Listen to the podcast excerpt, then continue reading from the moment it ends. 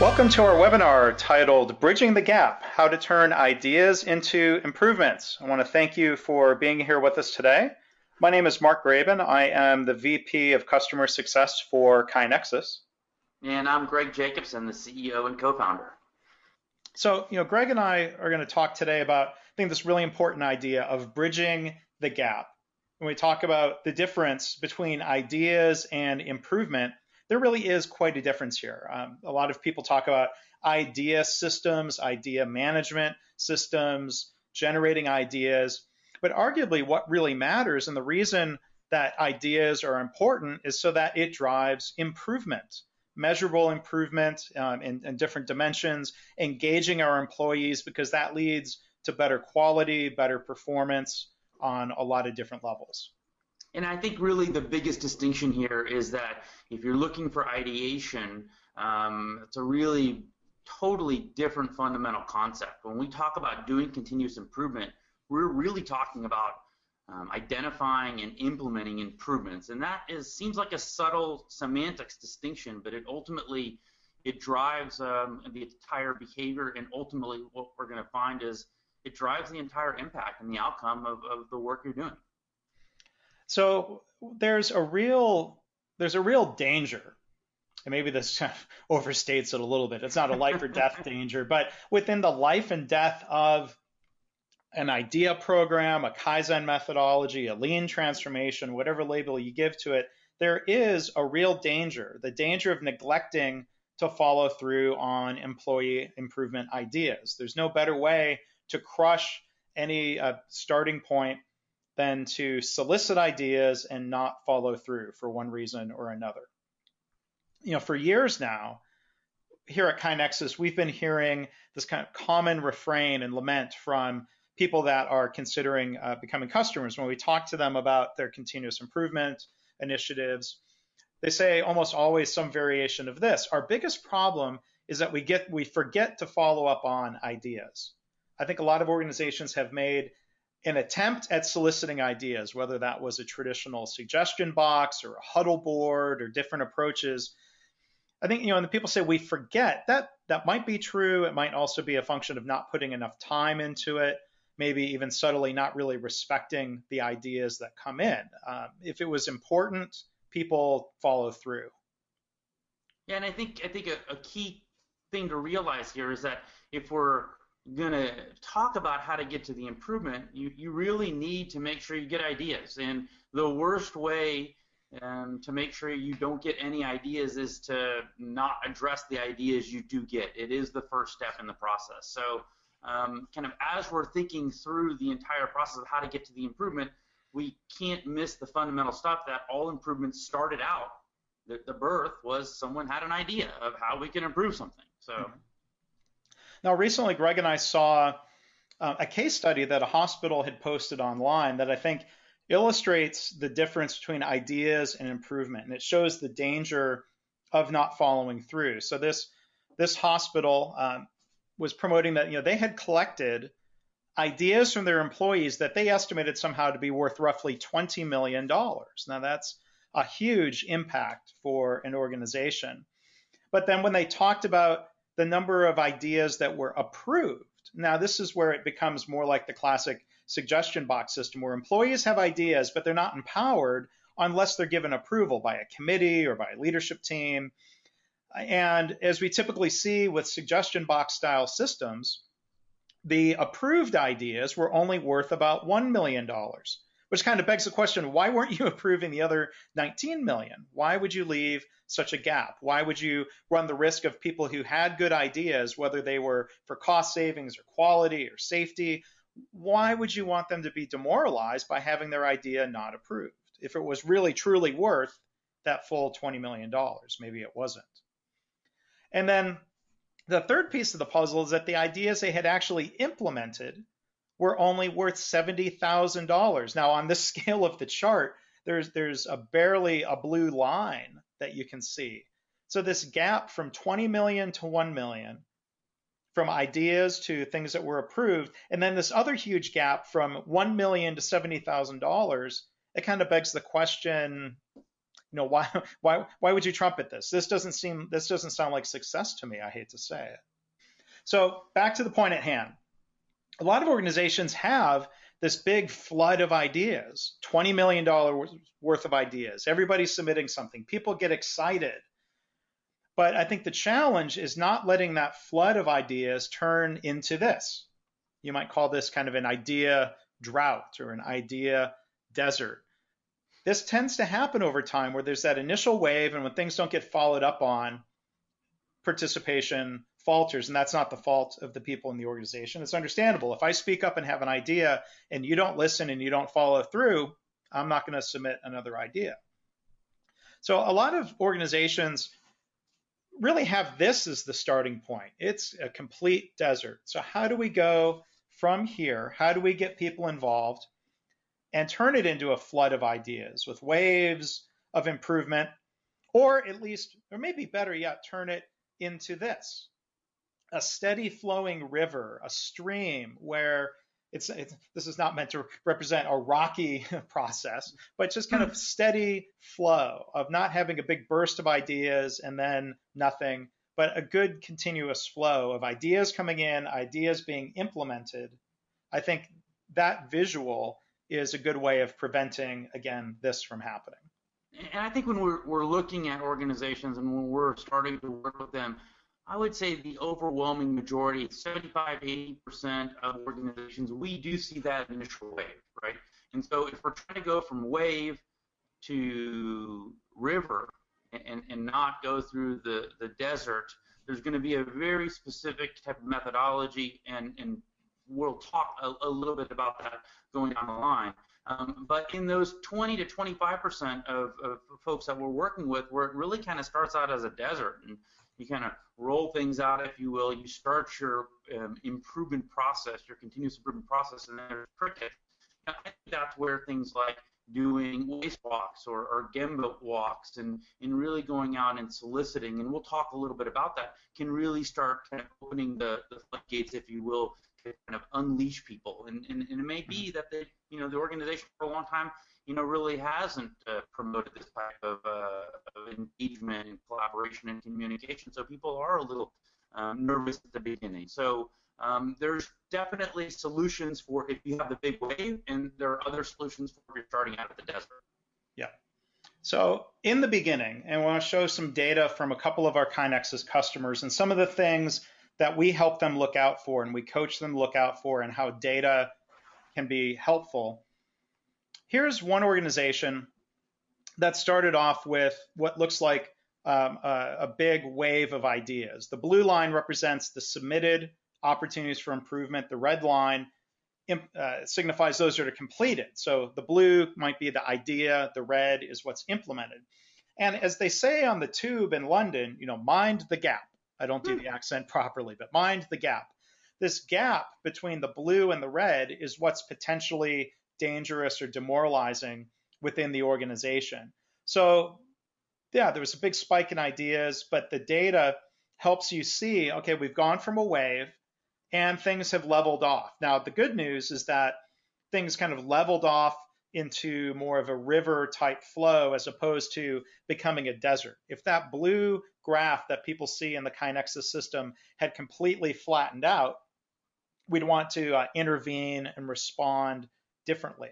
But the good news is that seeing this data, seeing this gap, allows you to, to realize okay, we need to put more effort into implementing ideas. As you see that red line, even though it lagged, it started catching up. Now, here's a different organization that started off back in 2013, and you can see the blue line shows the submitted ideas, the red shows those have been implemented. Now, there's a bit of a divergent path between these two lines where it's great that there's a steady pace for submitted OIs, but there's a steady pace also of those that are completed, but there is a gap. And again, we need to think about mind the gap. So that last chart was the first couple of months.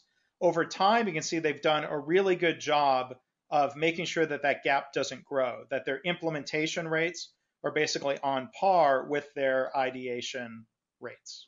So I think one of the one of the key points, and this may seem obvious, but I think it doesn't happen enough in organizations. Leaders need to ask employees for ideas. We need to ask employees to speak up, to point out problems. We need to do so in the right way. So we need to think about engaging and inspiring people. How do we inspire people uh, to work toward our mission, improving our performance measures, focusing on the patient or the customer? The more we talk about those things as leaders, the more people are willing to speak up. If we never kind of constructively challenge people, they're just going to assume, oh, things are fine and I can sort of just go about my day instead of thinking about improvement. Now, don't just demand improvement. You need to help and coach people. Don't just pressure them to improve the metric, but engage with them on the actions and ideas that they can bring forward. I think an important point is to not set quotas or targets. Don't demand that everybody do five improvements this year. Kaizen as a mode of improvement works best when people participate voluntarily. And I think that's an important thing to keep in mind. Don't ask just for cost reductions. So, in terms of what engages and inspires people, you want to talk about safety, reducing frustration, improving quality. Those will get people to speak up.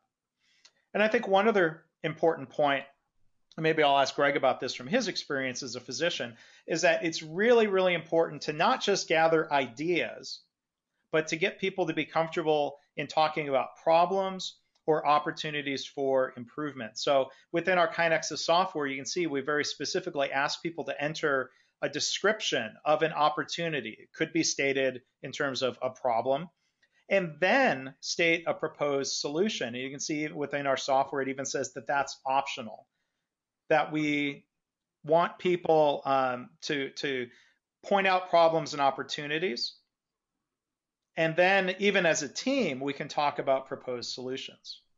I think the key thing here is, and when we talk about developing an improvement process, that that improvement process needs to have three things, right?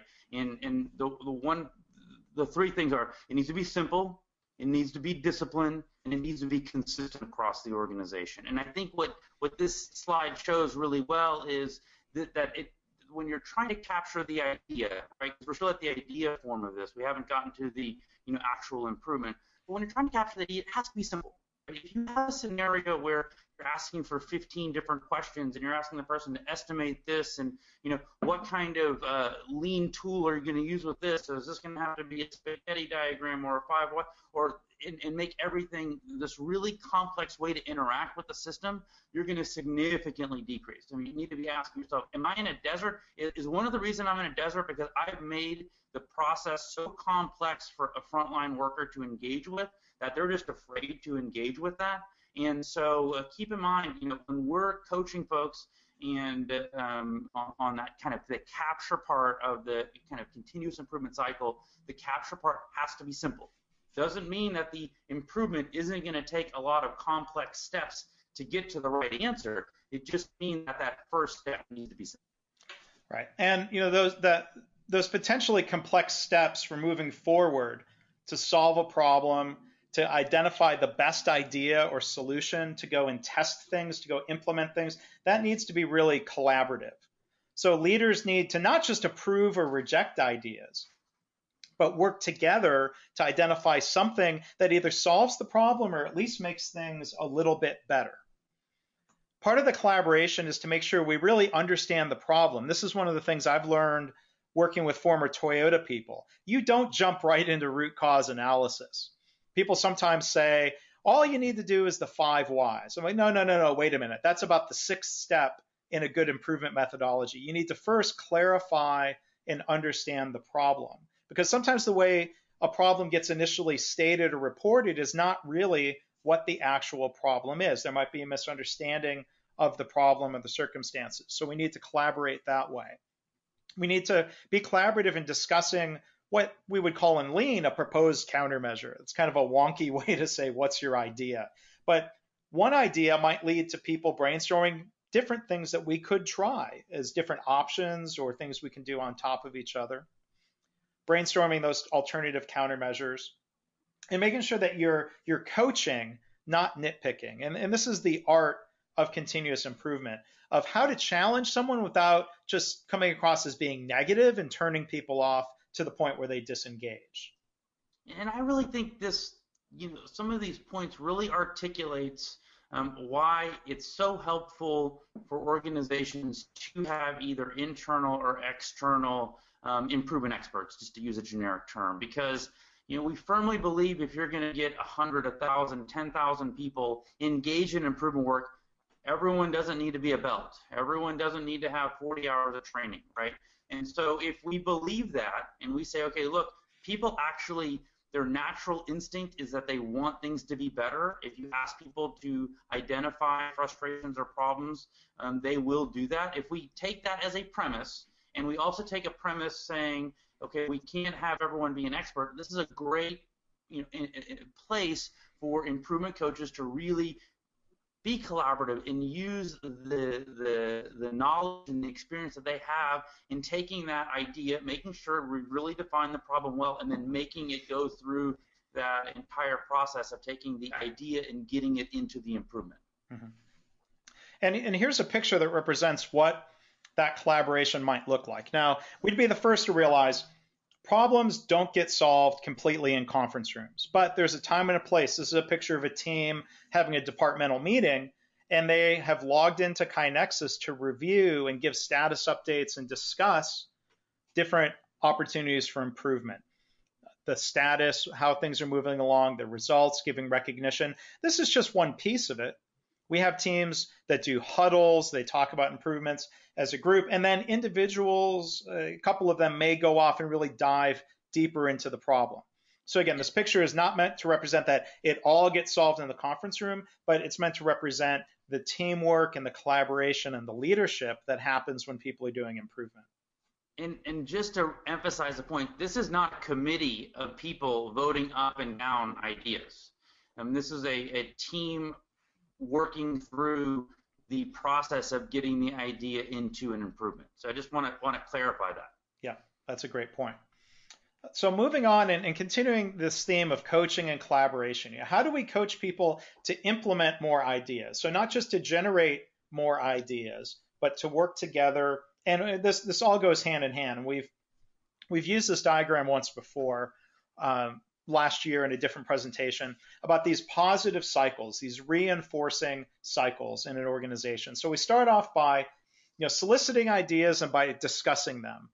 Leaders adding energy to the system, as, as some people would say. That discussion is not, again, it's again, it's not just yes, no, approve, reject, but it's having this bias toward trying to move everything forward to solving 85 or 90% of the problems that are identified. So that discussion and that positive reinforcement will lead to more ideas being generated. And as we generate more ideas, then of course there's more to discuss. But now the second part of this cycle that's important is that it's not just talk, talk, talk. We need some action. So the more we discuss ideas, the more we're going to implement them. We're coaching people, we're delegating. Leaders are sometimes being a servant leader. They're working together, they're implementing things. And that's the key point that then reinforces generating more ideas. So if we don't have any discussion, ideas die, people stop generating ideas. If we don't implement ideas, people, it's reasonable. They say, well, I gave you two ideas, nothing has happened. Why am I going to give you more? I think what's a really good thing to point out here is that the more improvements that are implemented, the better feedback it is to frontline staff, so they're now learning by doing. So they recognize and they become better opportunity for improvement identifiers in that process. And, it, and so you're actually going to see a team over time get better and get more efficient at this process so they can actually cycle that continuous improvement cycle faster and faster with more efficiency. It's really cool to watch. Yeah, and and to that point, you know, what happens when and leaders are concerned about this. What what happens when there's a quote unquote bad idea? You know, you don't want to just smile or be passive aggressive. You, you need to respond. You need to help people get better at defining reasonable, solvable problems sometimes. You, you need to, to not just reject things because then they stop trying. So in a, in a realm of a, a spectrum of things you could do, maybe the worst thing to do is just blow off the idea and pretend like it never came up. Mm-hmm. You know, the KaiNexus system, when you have a structured way of um, capturing and documenting ideas. What this it's kind of hard for this to happen, But it's not just a technology fix, it's the mindset that says, I need to respect the person who maybe sometimes you might think of it as taking a risk by speaking it up, by speaking up. So then the second bad thing would be to tell them, nope, idea rejected. Bad idea, dumb idea. Even if we don't disparage the idea, if we just say, nope, that's not possible, that's going to be demoralizing. Now, a little bit better and, and, and a little bit softer um, uh, way of reacting would be to, to maybe talk about why something can't be done now. If somebody proposed an idea that would cost a million dollars, maybe it is the right thing to do, but our organization has a capital budgeting process. And we need to help people understand we're not ignoring it, we haven't rejected it. We might try to come up with other short term, less, uh, less expensive alternatives, but we need to talk and collaborate and share with the employee. And then maybe the best thing if somebody has a big, impractical, expensive, slow idea, would be to figure out something we can do that at least partially addresses the underlying problem. So I think employees aren't necessarily hung up on their idea being accepted, approved, or rejected. What they want is to solve the problem that they identified, or at least solve 30% of the problem as a temporary way of at least showing progress and then maybe come back with the bigger fix if it ends up even being needed.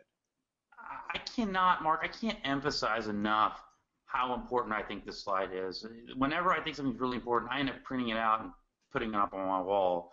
You know, this is a slide if, if I was listening and, and I was recognizing I'm, I'm getting either too many of these or is there something I could be doing as a leader engaging in in kind of the process improvement process or the improvement process what could I be doing better? I would this would be printed out on my wall and when I think and I like how we put bad ideas in quotes. When I get that, I would just take a step back, I'd look at it and go, okay, how am I going to turn a bad idea into an improvement? And, and when you say, yeah, yeah, quote unquote bad idea, sometimes it's only perceived as a bad idea right. because the manager doesn't know enough about the situation. Yes. So don't jump to that conclusion that it's a bad idea until, like, you know, lean leadership basics would teach you to, to go and see. Don't just talk about it in your office. Go and see the problem, talk to the people involved, not just the person who brought up the problem, and then, you know, be respectful in how you respond. I think that's that's really important. So we want to shift the model where a lot of organizations get stalled, that flood, that wave turns into a desert because the mindset is the manager has to implement everything. And the manager, no matter how good they are, they're only working so many hours a day, they can only do so much. What works far better is the idea of everybody helping implement ideas. That's the classic Kaizen model. That's what we see uh, successful organizations practicing, kind of shifting it from the manager implements them all to everybody implements. And it's not just one. That one is an initial starting point. When you implement one, and if it's small and if it gives positive reinforcement, someone's going to now speak up and help implement a second one. And I think this is a really important point. Don't let the manager be a bottleneck.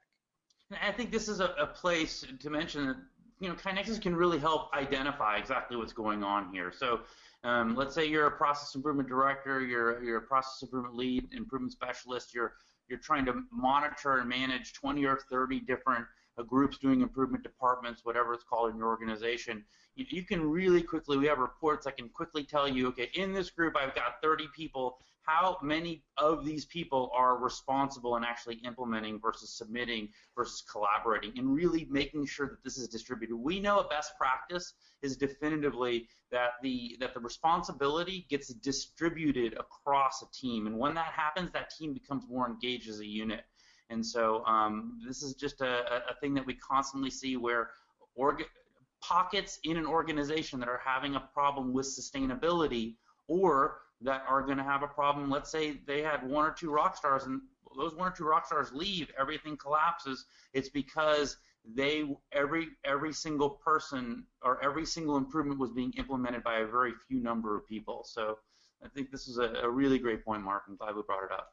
And so then we can think about as a manager or within a team, who does what? Who's implementing?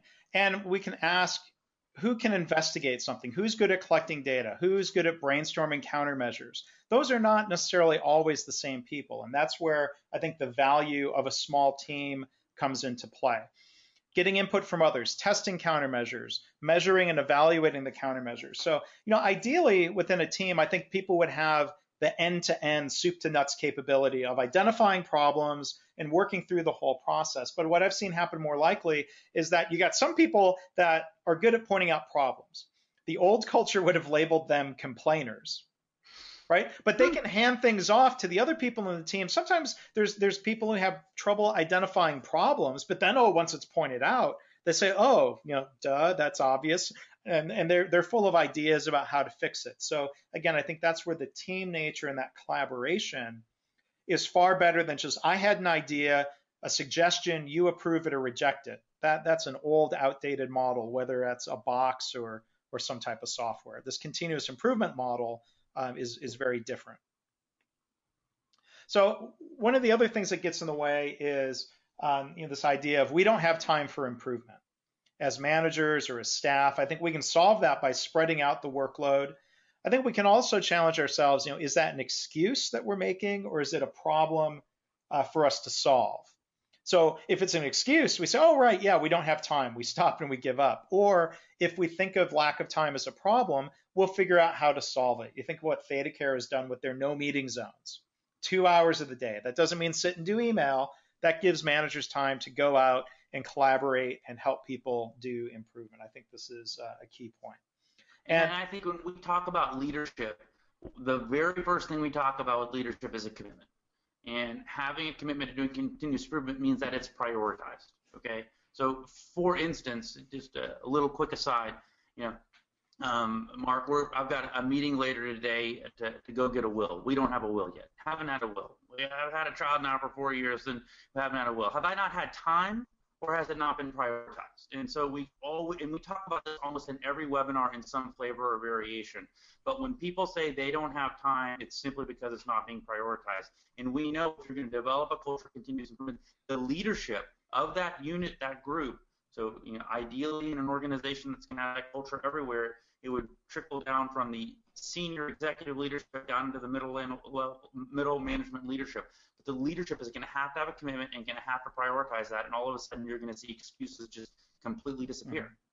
And uh, we want to mention if you missed last month's webinar, go to uh, kainexus.com slash webinars. There's uh, a library link. Um, we, we spent the whole webinar talking about different ways of making time for continuous improvement. Now we've got two more points to talk about today. The fourth is the metrics that matter and how to measure them. And, and Greg, I'm, I'm going to let you talk to this slide because as, a co-founder of the company, I mean, I think you, you should be just you know proud as can be about what our customers are doing.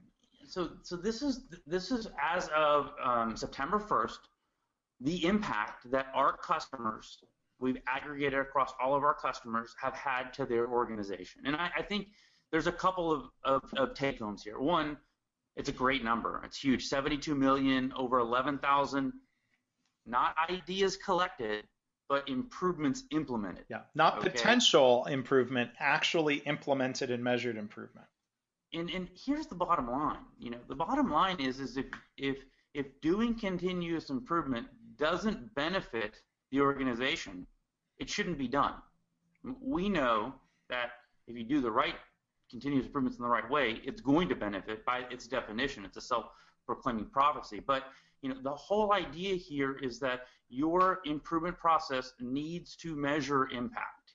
And once it starts measuring impact, the importance of actually implementing improvements is going to go through the roof.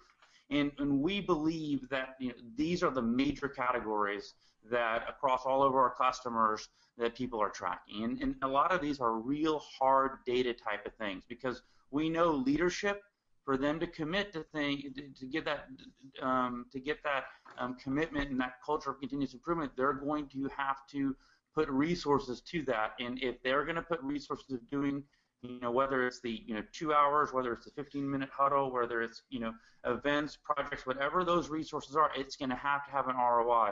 And there's no better way to articulate an ROI than to make sure that you're measuring impact. And, and this, this slide and these numbers really focus on dollars and time. I mean, it's almost half a million hours of time saved, which is a, a milestone um, that, that we'll hit really soon if we haven't already. But, you know, the, the dollars and hours are easy to add up. This doesn't mean we ignore safety, quality, patient, customer satisfaction, other factors. I think one of the important things about you know, the Kaizen style of improvement is that even though you don't focus on cost savings, of course, you're going to tend to get some ideas that among their other benefits include cost savings. One out of 10, one out of eight might have any cost savings. So you want to make sure you're not just approving the ones that have cost savings. You want to help implement every idea and then um, measure when you can. You know, I think we, we have numbers that show something like, uh, Greg, what, what are the numbers offhand about the ideas that are worth ten thousand dollars or more or a hundred thousand dollars and more. Right. We're at some. What's and what's amazing is is this is a byproduct of, of not asking for million dollar ideas. This is a byproduct of asking for low cost, low risk ideas, and people don't realize that when they go up to bat and they're trying to get to first base, they're going to hit a home run. So somewhere around one percent of all ideas that come into the system are worth more than a hundred thousand dollars to the organization, and about two point five percent are worth more than ten thousand dollars. Right. And that is a consistent number that we've now seen for over three years of being able to capture and report on this yeah. data. It's amazing. And the thing to be careful about, again, the, the danger of rejecting ideas is that if somebody speaks up, they have an idea, a manager rejects it because they say, well, that's not really worth anything.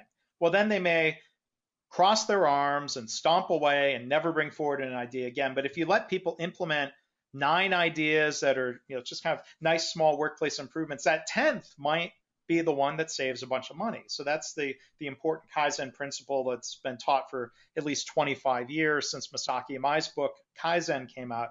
You, you, you need to let people implement things because they want to implement them, not just because it has cost savings. There's these other benefits that we have to pay attention to and I think it's not intuitive. I don't. I think if, if, intuitively, if you were going to address the problem, you would say, "Oh, if I'm looking for a million dollar idea, I need to go ask for million dollar ideas." But then this is a great example of how data can actually show a real trends of what exactly happens. I think it's an amazing concept. Yeah. So you know, the, the, there's the end result measures like that. These charts, we showed you the one on the left earlier. You know, to see the blue line of ideas and the red line of what's implemented and making sure that there's not a gap. This chart here that shows ideas submitted per user, which will tend to track pretty well to ideas implemented per user if we're making sure there's not a gap between the red and, and the blue. And, and you can look and see what, you know, 93% of our users have logged in at least once. That's one measure of engagement. Are they using KaiNexus? Are they um, logging in within a particular date range? Process improvement groups and leaders can use these reports to see levels of participation. And then the other thing that, and maybe Greg, you can talk to this, going beyond cost savings. This is a real chart from one of our customers that shows a broader range and category of results. And I think we showed the initial impact and we just gave numbers. And you know, being a physician, I'm really sensitive to the safety impact uh, to the safety improvements that have been made. And about 10% of all improvements on average across all of our organization end up being safety related. And when you start thinking about, you know, I get it, some of these are minor safety things and some are moderate and some are, are you know, life threatening type of things. And, and we're talking about this being in any type of event, it doesn't have to be a healthcare um, organization where um, there are safety things and workplace um, injuries from staff or from, from customers. But uh, it, it's really hard to put a dollar amount on on um, a life or on an injury, and um, the safety improvements just have a special place in, in my heart, mm-hmm. and so I, we definitely we definitely report on them, and we definitely make that very visible. I think it's it's it's a little awkward um, mm-hmm. to try to put a dollar amount towards yeah. it. Yeah, and and we have a lot of customers in healthcare. This chart is actually from a non-healthcare customer. So instead of looking at employee safety and patient safety, they've chosen to look at employee safety and vendor safety. Um, give a little context to this chart. Now, here, here's another chart that shows one of our customers in their early days showing this blue line of the submitted OIs, an initial wave, and you can see how it starts to trail off to become a bit of a river and then actually kind of flat lines. Sorry to use your mm-hmm. doctor term, Greg, but let's say over time, now, again, you know, this is where le- it's not good that this happened, but as leaders, you can at least identify this and ask, why is this happening? What can we do? How can we respond? If that initial wave had continued at that same pace, there would have been an additional 150 opportunities for improvement at that pace. So we might call these quote unquote lost OIs. And if on average those were worth $5,000 per improvement, you can see that lost potential. The danger of not continuing to solicit ideas is a little bit different danger than the gap of not implementing what's been brought forward.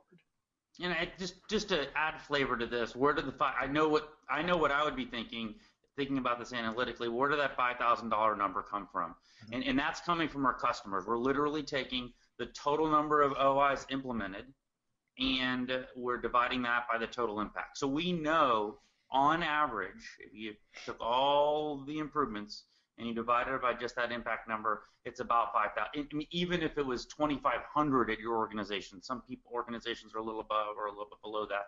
It's a huge amount. And then I know the other question you're going to be thinking is what happened right at that inflection point. I happen to know the story behind this graph. A, a, a leader a leader changed in this department that was working, and the, the new leader that came on um, didn't have a commitment, it didn't put resources to it, and um, didn't lead by example. And so that um, essentially is a huge amount of of lost opportunity, of lost impact to the organization. Yeah, and there was a question that came in, so let's touch on it real quickly. And I, I pulled up from an old webinar, Greg.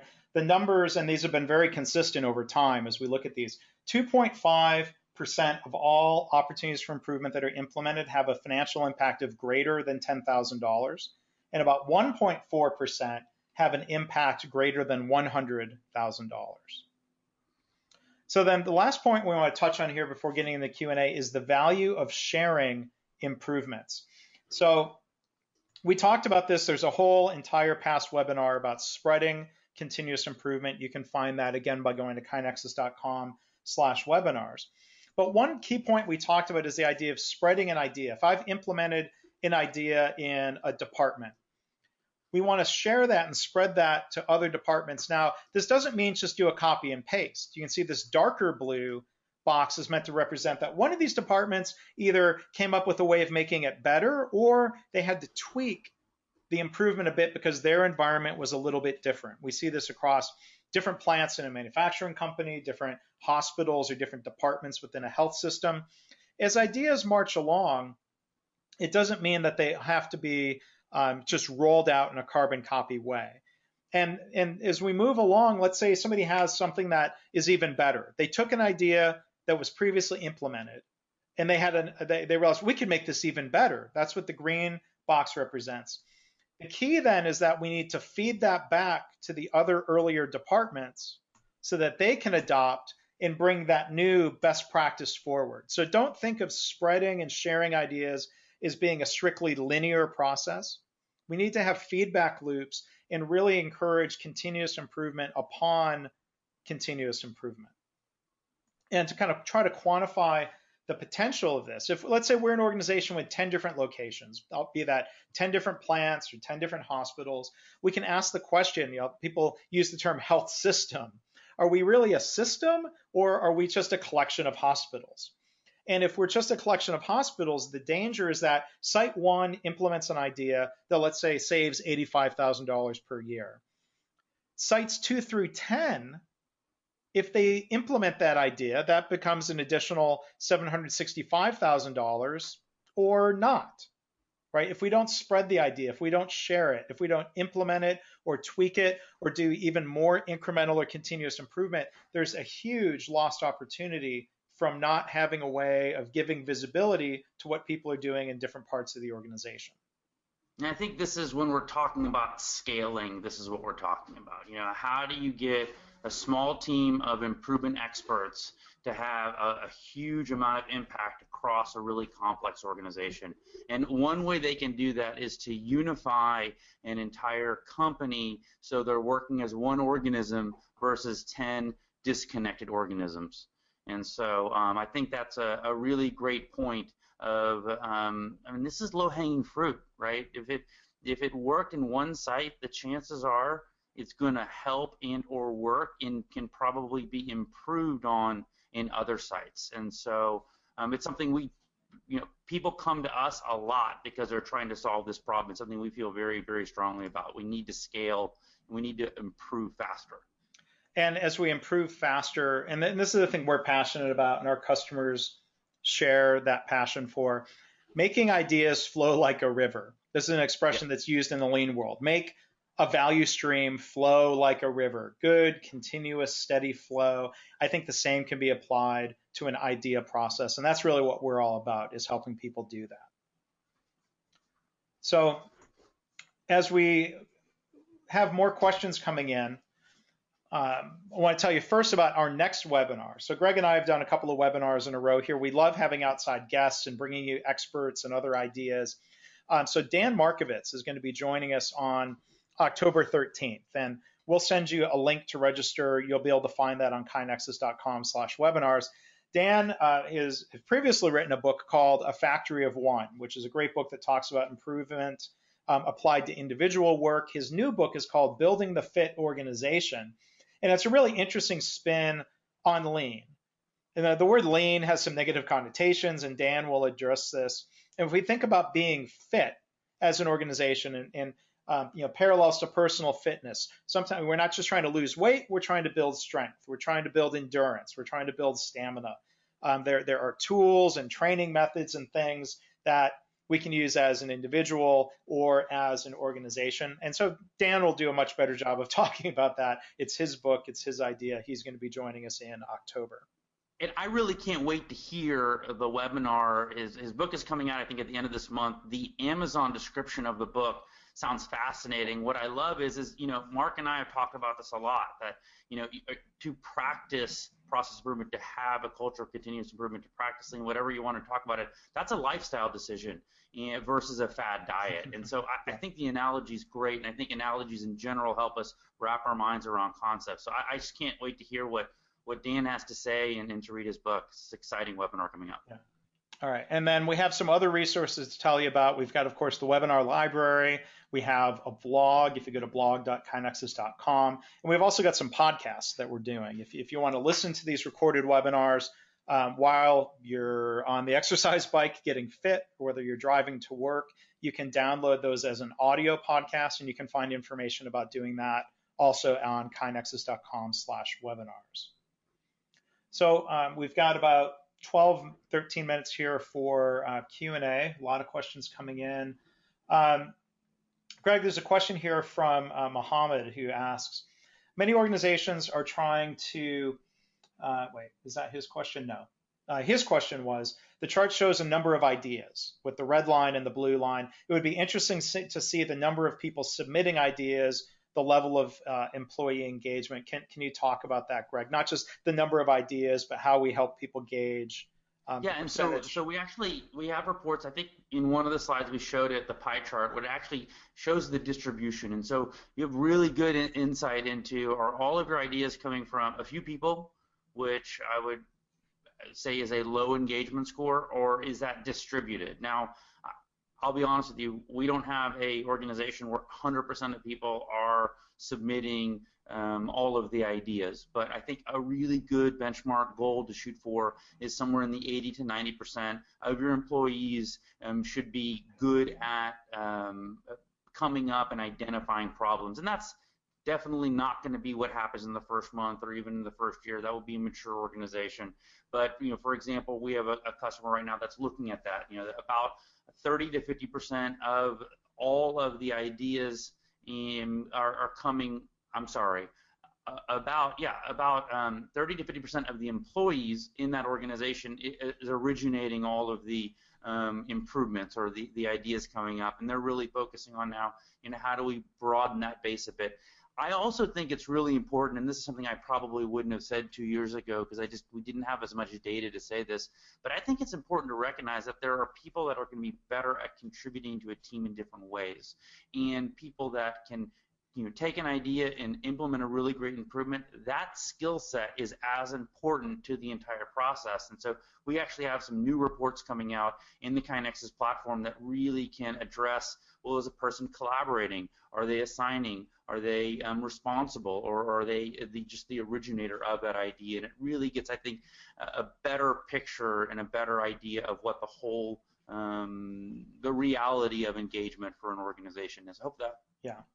kind of yeah. addresses that. Yeah, and there's another question about engagement that comes in uh, from George. He says uh, a Gallup 2012 study showed there was a strong relationship between employee engagement and uh, employee turnover. More engagement means lower turnover. Do we have any data regarding the impact of KaiNexus on turnover? Uh, I guess I would just add to the comment and ask you to maybe think about this and answer it, Greg. I mean, I, yeah, I agree that that um, connection would uh, it, it, makes sense. I've seen that in a lot of organizations. Um, do we do we have anyone? Do you know, Greg, measuring turnover? It would be a good thing to go survey know, people. About. I, I think that's a, a great question.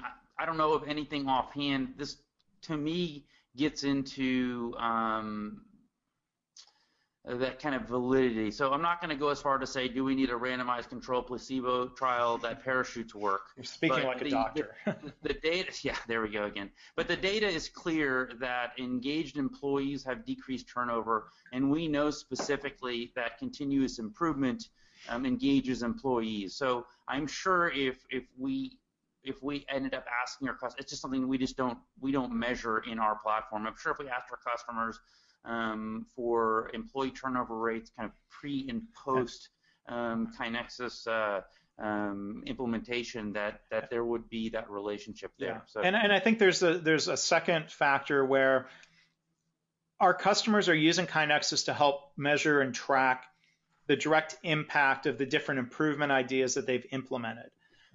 There's a kind of a second level where of our should almost enter an opportunity for improvement that says start doing improvement. And then when that gets quote unquote implemented, they may measure if we re- if we reduced I'm just making up numbers, but I think this would be a very plausible scenario. We reduce our nurse turnover uh, from 15% down to 8%. Translate that into a number of nurses who did not leave the organization, and that's worth about $100,000 per nurse for hiring and recruitment and, and training and onboarding. So there, there's, and I think our customers probably aren't measuring that, Greg. Um, so I think uh, a lot of ways, I think they're understating the impact of their overall improvement program or culture because they're, I think they're generally measuring the direct impact of the improvements, not the overall impact, you know? Well, I, I hear what George's question is asking loud and clear. It sounds like we've got to do some homework and ask our customers if they have this data because I think this would be really interesting data. We could put out a case study on it, blog post or something. That's a that's a great question and a great op, uh, opportunity for us to improve. Yeah. Um, another question here from Ashok. Uh, he asks um, to to keep the momentum of ideas and improvement flowing in. What reward or recognition methods do you recommend for implemented improvements? So let, let me let me talk about this one a little bit first, Greg, because you know, Joe Swartz and I um, you know, studied a number of organizations and, and, in our book Healthcare Kaizen, and what we found is that the, in the rewards and recognition equation, recognition goes a long way. Thank yous from a manager, thank yous from executives. You don't have to pay people big bonuses or financial rewards. In fact, there's a lot of evidence that that directly suggests paying people for ideas gets very, very dysfunctional very quickly. Um, that's one of the down, downfalls of the traditional uh, suggestion box approach. So I, I think the, the great thing about the Kaizen style of continuous improvement, a lot of our customers practice this, is that we're building on intrinsic motivation. People want a less frustrating workplace. They want to do a better job for patients or customers. That becomes very self perpetuating without having to complicate it with um, you, know, com- you know fancy uh, reward schemes or, or, big incentives or bonuses. there's there's a couple books if you listen to, to Mark and I talk that we constantly bring up that are not part of the kind of the lean or process improvement literature. Um, but that have, we think, huge applicability because one of the things we're, we're really talking about is what's the psychology of individual, of team, and of organizational behavior. And those two books are The Power of Habit and and um, um, Drive. And Drive by Daniel Pink is um, you know really he articulates in a very clear story um, all of the the data and the I mean, it's really psychology um, studies that have been done over the last 50 to 60 years that have really looked at extrinsic versus intrinsic motivations. And what we're seeing is, especially with the younger workforce, um, I'll say younger is, is less than 45 because now I need to push that up. Um, that that they're really motivated by intrinsic um, areas, and so one of the things that we're struggling with is when people haven't had the results of their kind of improvement work that they've done before they've engaged with us, is they put in um, these type of uh, systems, and then they're trying to kind of undo that work. So Mark and I used to think, oh well, that's just the wrong way to do it. But if that's the way you want to go do it, you'll go learn for yourself. I'm actually starting to change my mind that going down that wrong path ends up having side effects um, down the line that um, can can make doing it the right way a little bit harder to overcome. So when you are kind of thinking about your reward systems, I, I really I think your time will be well spent going to read, um, going to read Drive, and then reevaluating mm-hmm. how that would um, apply into you know the way you want to build your improvement process um, okay. throughout your organization. So. Right. Um, here we've got time for a couple more questions. Here's a question from Luis uh, from Brazil, in fact, and he's been on um, uh, attending a, a, number of our webinars. So thank you for doing that. Um, considering an organization uh, that's collected about a thousand ideas, what tool do you recommend to work as a funnel and criteria to select these ideas. Um, let, let, me touch on that first, and then Greg, I'm sure you have thoughts. I, I, think, I think I would be careful about falling into the trap of thinking we've got a thousand ideas, we can only select a small number. Um, we, th- this idea of prioritizing, I think, is based on the assumption that only a handful of people can actually go implement ideas. So if you if you've got limited bandwidth and that forces you to prioritize, I think that comes back to the point made earlier about uh, fanning out the arrows, having lots and lots of people implementing. If you have a thousand ideas from a thousand different people, they all have the bandwidth, I think, to go and implement one. And I think that reduces some of the need to funnel and prioritize and, and select. And you can think of, you know, all that time that's spent prioritizing and selecting should maybe be focused on actually coaching and improving uh, with people instead of selecting or approving and rejecting ideas. I, um, I think that's, that's, a great great points, Mark. I don't have much to add to that. So. Um, let's see another question around. There's so many good questions here. Many organizations will write a blog post maybe with answers to some of these other questions. Um, many organizations are trying to innovate in their business more than just doing continuous improvement? Do you differentiate between continuous improvement and other disruptive, innovative ideas? And how do you treat these big strategic, innovative ideas? Craig? I, I'd love to address this. I, I think if you look at innovation and you take a microscope to it, what you're going to find is continuous improvement, right? And so when we see uh, Apple just did their keynote yesterday, when we see oh this their new stylus, that's so innovative. But if you really look at what they did most likely, not most likely, I know what they did over the last couple years is they iterated on that stylus a thousand or two thousand times before they got to where they were at. There was a great talk at um, the, um, the, the Lean Healthcare Summit in Dallas uh, where the couple folks were talking about their emergency department and how they really com- complete it's a totally innovative design for an emergency department and they broke down how they did that it was actually 18 iterations over six months that got to that point. And it was each one of those iterations was continuous improvement. And so my my my question and challenge to you is the way you do innovation is actually by doing continuous improvement. You're just looking at it at a different resolution. And my my point on on this is um, I, I, think of a story I saw a Japanese hospital CEO um, talking about improvement and innovation, and they do big six month long projects that they call quality circles, and, and they have different um, continuous improvement methods. And the thing he said was the way you find a big idea is by implementing lots and lots of little ideas. That it's very hard to say, I'm going to go find a million dollar idea. He said that's not practical. But what happens is you occasionally stumble into those by doing lots and lots of improvements. So I think you know one thing that creates a desert is putting the pressure on yourself to say, "Hey, I'm going to find a million dollar idea." Good luck. But if you implement lots and lots of little ideas, you may sort of trip over one and you start implementing it and you realize, "Oh my gosh, that has a big impact." And you might be surprised by that as opposed to intentionally finding it. And I know we're running out of time, Mark, but I, I do see Mitch's question. Do you want to? Uh, do we have time to try to address um, that one? Sure. Um, how do you implement? How do you get something like this off the ground with an organization of about 10,000 employees? Well, my, my bias in, in answering that, well, for one, we can help you with that, uh, KaiNexus and, and the role I play and that others play.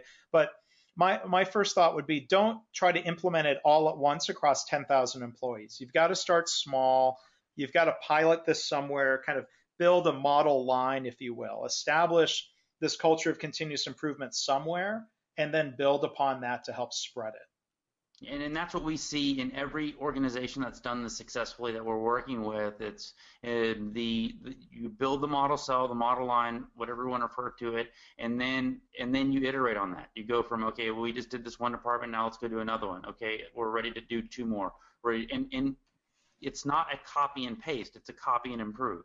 And so, depending on, we know about one improvement expert can roll this out across about 1,500 to 2,000 people in a year based on kind of our data. So if you have more improvement experts and, and more resources to it, you could probably do 10,000 people in a year or two. But it's it's definitely not doing 10,000 people on day one. Yeah, and and I would also recommend to Mitch go and find our webinar on how to spread continuous improvement mm. because we we delve into that in a lot more detail. So uh, let, us go ahead and wrap up. Greg, thank you for uh, working together with me on uh, the webinar today, and thank you uh, to everybody who attended. Thanks, Mark.